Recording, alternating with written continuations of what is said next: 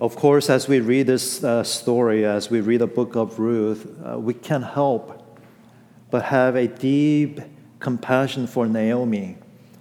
Uh, our hearts break for Naomi. She lost so much. First, there was a famine. And Elimelech and Naomi, they lived in Bethlehem, and, and like most people in the ancient cultures, they were farmers. But when the famine came, their land became barren. And having no way to feed themselves and their sons, Elimelech and Naomi sold their little plot of land, a plot of land probably which was in their family for generations. And so they sold off their land and lived off the proceeds for a while. But eventually the money ran out. And having no other way of providing for themselves, they went to the land of Moab, hoping, wishing that they would find a better life. But the land of Moab did not turn out to be a land of new beginnings because the land of Moab became the place where Naomi lost everything. Naomi lost her husband. She then lost her two sons. And so, chapter 1 ends with Naomi's embittered cry in verses 20 and 21 Do not call me Naomi, do not call me pleasant. That's what the name Naomi means. Do not call me pleasant but call me Mara, call me bitter, for the Almighty has dealt very bitterly with me. I went away full, and the Lord has brought me back empty.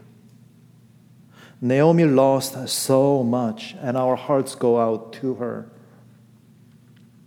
But just the same, our hearts break also for Ruth.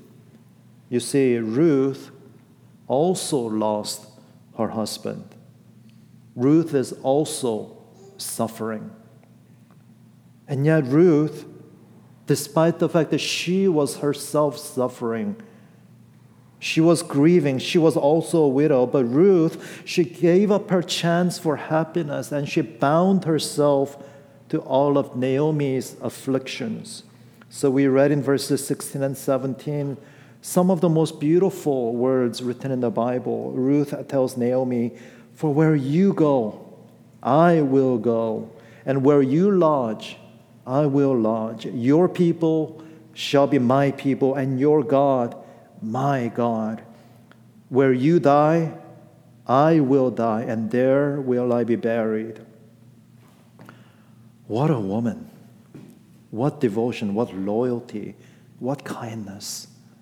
But did you notice Naomi is so consumed by her grief that she has no room in her heart for Ruth. She says, I went away full, and the Lord has brought me back empty. Really? Ruth doesn't count? You know, it's, it's sometimes uh, the case that when you suffer greatly, suffering and pain can do one of two things Suffering and pain can make you compassionate towards others that suffer, others who are in pain. Sometimes suffering and pain can close your heart when you become so embittered and so consumed with your own grief that you become blind and you stop noticing other people. And I think, unfortunately, that's what's happening with Naomi. She is so consumed by her grief that, that she has no room in her heart for Ruth. She comes back to Bethlehem with Ruth in tow, but what does she say? I went away full, I came back empty. Naomi does not know how to love Ruth, and she does not know how to honor Ruth. But God does. And this is what we see in this chapter God who loves Ruth and God who honors Ruth. And the first thing we see is how grace leads. Grace leads. Now, once again, you remember how Ruth chapter 1 chronicled the journey of the family from fullness to emptiness. But notice, uh, do you remember how chapter 1 ended with a hint of hope? chapter 1, verse 22, we read that so Naomi returned and Ruth the Moabite, her daughter in law, with her at the beginning of barley harvest. Famine is over. There's harvest again, and our hopes begin to rise. Maybe, maybe circumstances will begin to change for Naomi and for Ruth. And yet, at the beginning of chapter 2, the situation is very dire for these two widows. And we get the sense, don't we, that Naomi is past the age of hard manual labor. And every work in the ancient world was hard manual labor. And it seems that Naomi is really unable to work. That leaves only Ruth. But Ruth, did you notice how many times Ruth is called Moabite? You know, the first time you hear that she's a Moabite, you say, oh, okay, that's interesting. The second time you, you are told that Ruth was a Moabite, you say, oh, that's right, I forgot that. Okay, thanks for reminding me. And the third time you hear that Ruth was a Moabite, you begin to say, oh, okay, I get it. What's your point? Well, the point is that Ruth is a foreigner. She has no family connections. She has no relationship capitals to cash in. She is all alone. And these two widows are in a dire straits. They are facing starvation. And so, what does Ruth do? Ruth goes out to glean. Now, gleaning is one of the provisions that God made for the poor in the Old Testament. So, if you read Leviticus chapter 19, verse 9, this is what the Lord commanded the people of Israel. He commanded his people, You shall not reap your field right up to its edge, neither shall you gather the gleanings after your harvest. So if you are harvesting your crop, you're, you are not supposed to uh, harvest every single stalk of grain, but leave the ones at the edges.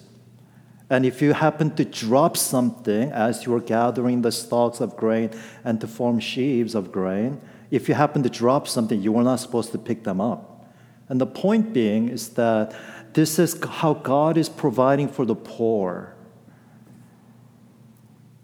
And Leviticus chapter 23, the Lord once again uh, repeats the same command. And there are a few more times in the Old Testament where the Lord repeats the command. And the Lord says, You shall not reap your field right up to its edge, leave them for the poor and for the sojourner.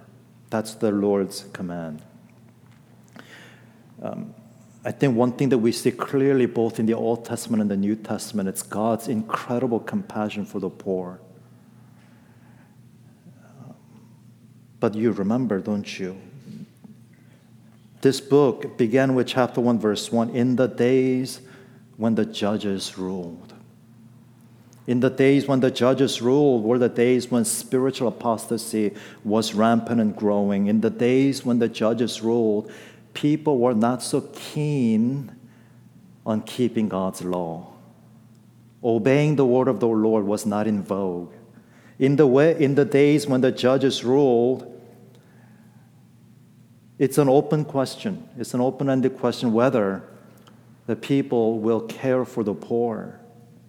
Because you see, it's one thing for the law to command. It's, for the, it's one thing for the Lord to command in His law care for the poor, for the sojourners, for foreigners. And then it's an entirely thing altogether, entirely a different thing altogether for people to actually obey the law. And if you also remember the book of Judges, in the days when the judges ruled, the book of Judges also chronicles an increasing violence against women. And that's how the book ends, if you remember. And the increasing violence against women, the exploitation of women, they are there as if to make the point do you see how bad things get? When people turned from God. They are the days in which the judges rule. And so you can feel Ruth's trepidation. Look at verse 2. She says, Let me go to the field and glean among the ears of grain after him, in whose sight I shall find favor. Uh, she is worried.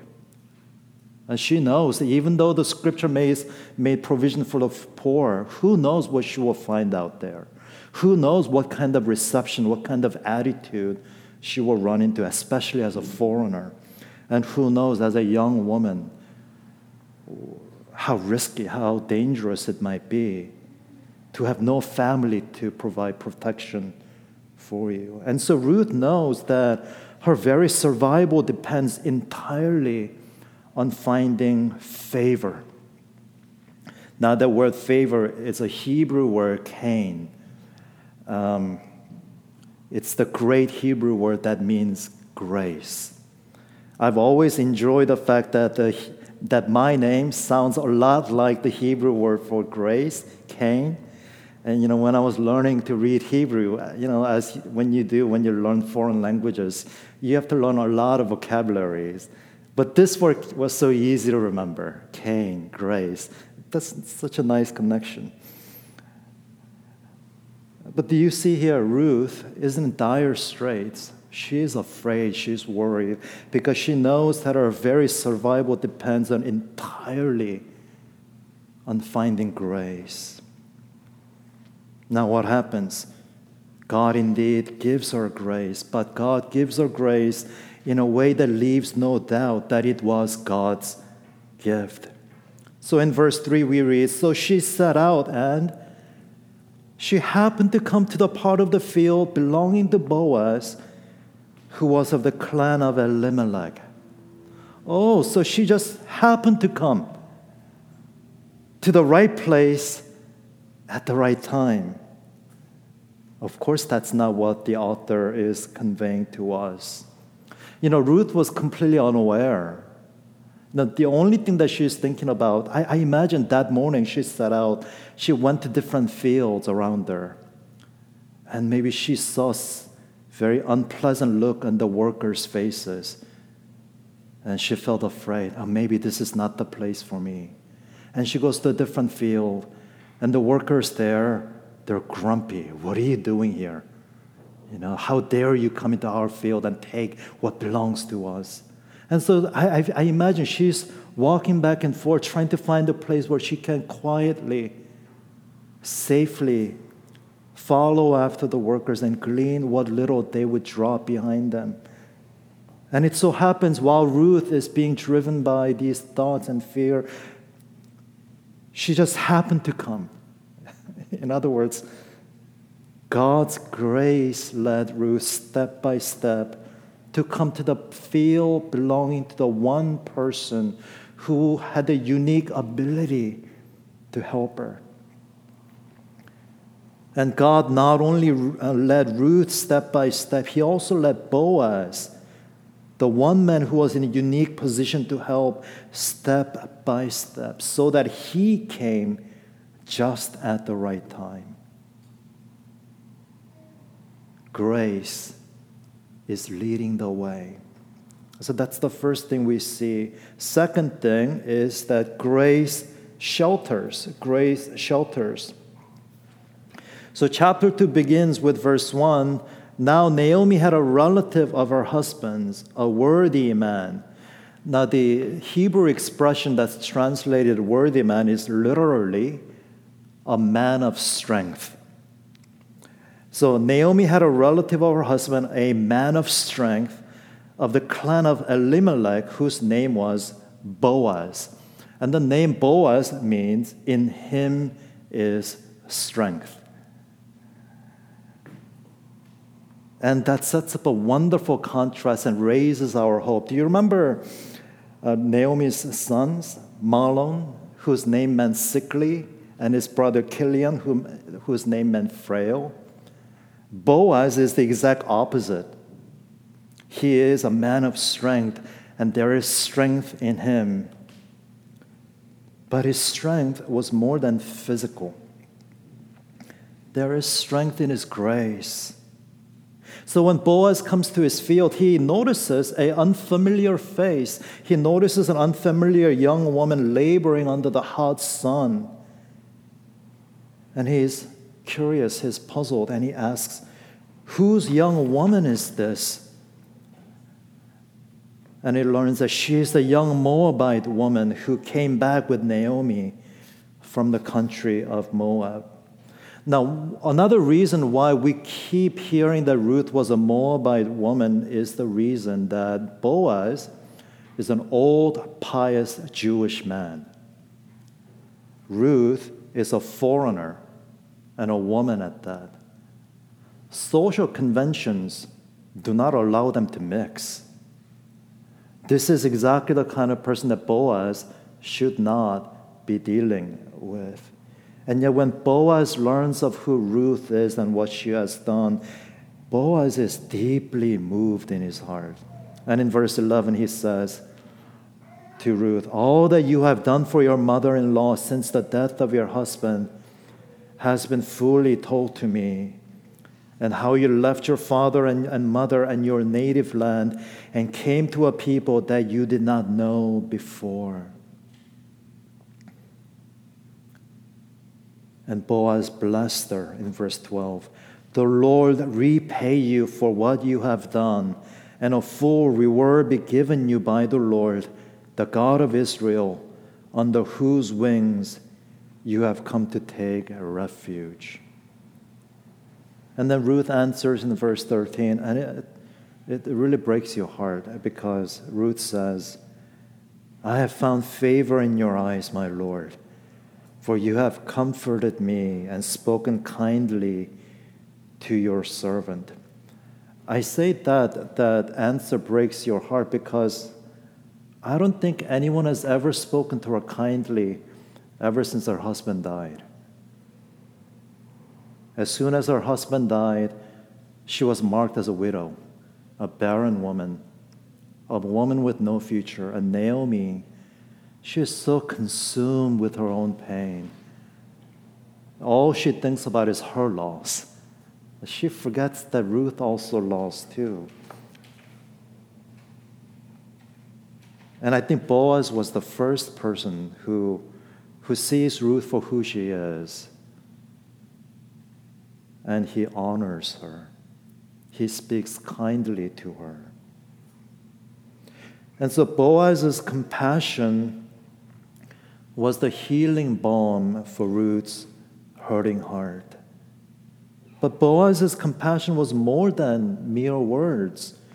This man of stature, who was a lord among men, he took on the servant's role and served this poor foreigner at the table. You know, that's just something that doesn't happen. But you see, grace turned a lord into a servant. And what we see in Boaz is that Boaz gives flesh and bone to God's grace. As Boaz as tells Ruth that you have taken, uh, you have come under the wings uh, of the God of Israel to take refuge. And do you see how Boaz spreads his wings over her? So in verses 8 and 9, we read Boaz tells Ruth, Do not go to glean in another field or leave this one, but keep close to my young women. Have I not charged the young men not to touch you? Again, this was a time when there was violence against women. Women were not safe on the streets. And that was the fear that we heard in Ruth's voice. But Boaz protects her. He brings her under his protection, the man of strength, the man. And if anyone, can I put it this way, if anyone messes with Ruth, they have to answer to Boaz. So Boaz uh, takes her under his protection. And verses 15 and 16, he commands his servants, Let her glean even among the sheaves, and do not reproach her. And also pull out some from the bundles for her and leave it for her to glean, and do not rebuke her. Once again, the law required the, the, the reapers, the, the, the workers, to leave only the edge of the field, and the law required that they do not pick up what was accidentally dropped. But Boaz goes far above and beyond what the law requires. And he tells his, uh, commands his servants, pull out some from the sheaves and leave them for her. Be gracious to her, be generous to her. And verse 17 at the end of the day, she measures the barley that she has collected, and it comes to be about an ephah of barley. An ephah of barley is roughly uh, between 30 to 50 pounds of grain. It's, about, it's roughly about a month's supply of food. And so the way this chapter ends, remember, chapter one was a journey from fullness to emptiness. And chapter two begins with these two widows in dire straits, facing starvation. And God's grace changes their emptiness to fullness. Grace shelters Ruth. And that brings us to our third and the final point grace pursues. Grace pursues. So in the morning, Ruth went out empty and she went out in fear. In the evening, she returns full and with joy. And grace awakened in Naomi's heart faith and praise that long lay dormant. So, after learning what, what has happened to Ruth that day, in verse 20, Naomi says, May he be blessed by the Lord.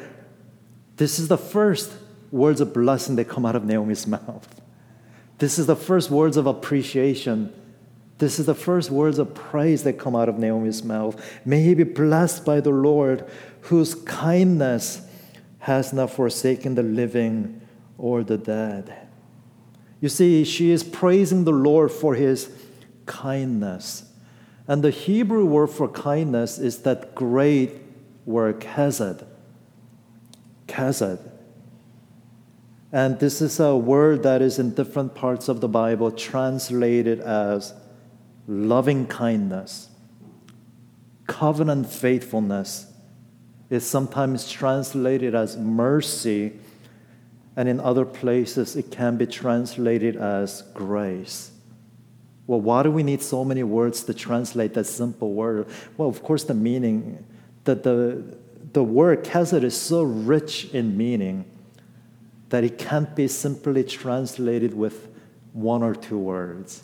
There's such richness in the word that all these words bring out different shades of the meaning of the word chesed loving kindness, covenant faithfulness, mercy, and grace. And that's what Naomi is praising God for, for his loving kindness, for his covenant faithfulness, for his mercy, and for his grace.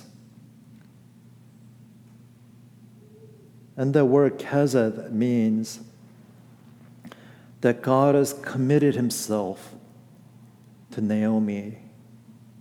Not when Naomi was walking by faith after the Lord, but when Naomi had strayed from the Lord, when her heart was so embittered that the only thought that she had about God in her heart was bitterness and anger and disappointment.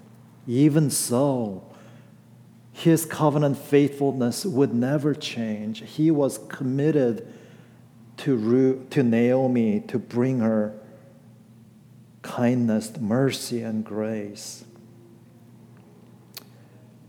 And David uh, put it so well in Psalm 23, verse 6. Surely goodness and mercy, that mercy in Psalm 23, 6 is that same word, chesed Surely goodness and mercy shall follow me all the days of my life, and I shall dwell in the house of the Lord forever. How does David know what God's chesed, what God's loving kindness is like?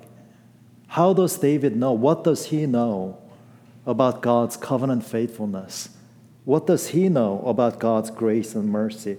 Well, I think the story was passed down. You see, the story was passed on from Naomi, from Ruth to Ruth's son Obed, to Obed's son Jesse, to Jesse's son David. I imagine David grew up hearing about uh, Naomi's pain and suffering, her loss, her embittered heart, but how God loved her how God provided for her. I imagine that David grew up hearing about Ruth, her sacrifice, her faith, her trust in the Lord, and how the Lord cared for her, provided for her, loved her.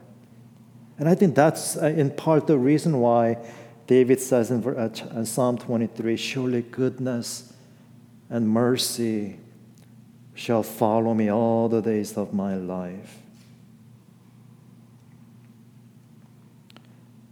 And do you see here that Naomi goes from emptiness to fullness because of two Christ like figures?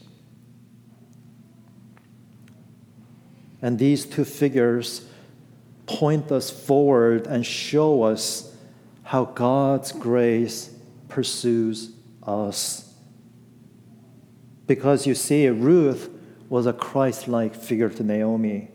And like Ruth, Jesus bound himself to our afflictions. He chose to suffer with us. He chose rather to die with us than to live in comfort and ease and glory without us. Ruth was a Christ like figure, and it was through Ruth that salvation comes to Naomi and so it shouldn't surprise us that Jesus, who descended from Ruth, bound himself to our loss, our pain, and our death. And Boaz was a Christ like figure. He, a man of stature, a Lord among men, he made himself a servant. And Jesus, who comes from the line of Boaz, the Lord of heaven and earth, he made himself a servant. He went above and beyond the requirements of the law and he gave himself to us. You see, just the way that God's grace put on flesh and bone through Ruth and through Naomi, God's grace put on flesh and bone ultimately in the most perfect way through Jesus Christ. And it is through Jesus that God pursues us with his grace. And Jesus, Jesus loves us when we are empty. Jesus loves us when we are hurt. He loves us when we are broken. He loves us when we are running on fumes. He loves us when we are afraid. Jesus pursues us when sin has made us unlovable. And with his love, he makes us whole. Why? Because Jesus, like Boaz, is our Redeemer. Well, we will see more about that next week in chapter 3. But for now, we can say what it means to know Jesus as our Redeemer. To know Jesus as our Redeemer means that knowing Jesus means that He will pursue us until we are made whole. Knowing Jesus as our Redeemer means that He will bring us home. Knowing Jesus as our Redeemer means that grace never ends. In Jesus' name, amen. Now let's pray together. Heavenly Father, we thank you for instructing us from your word this morning, and we thank you that hope, salvation, and joy came to Naomi because of these two who embodied your grace and who show us Jesus Christ. And so, Lord Jesus, we look to you and we thank you that you are the perfect Redeemer with these two uh, were reflecting in some small measure.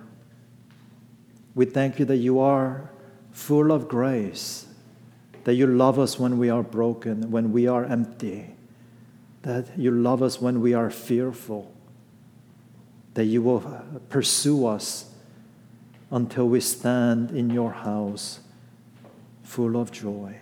So, Lord Jesus, we pray that your grace would sustain us today and every day, that we would find courage in our trials and in our struggles. that we may live each day with hope and with joy. And we pray these things in your precious name. Amen.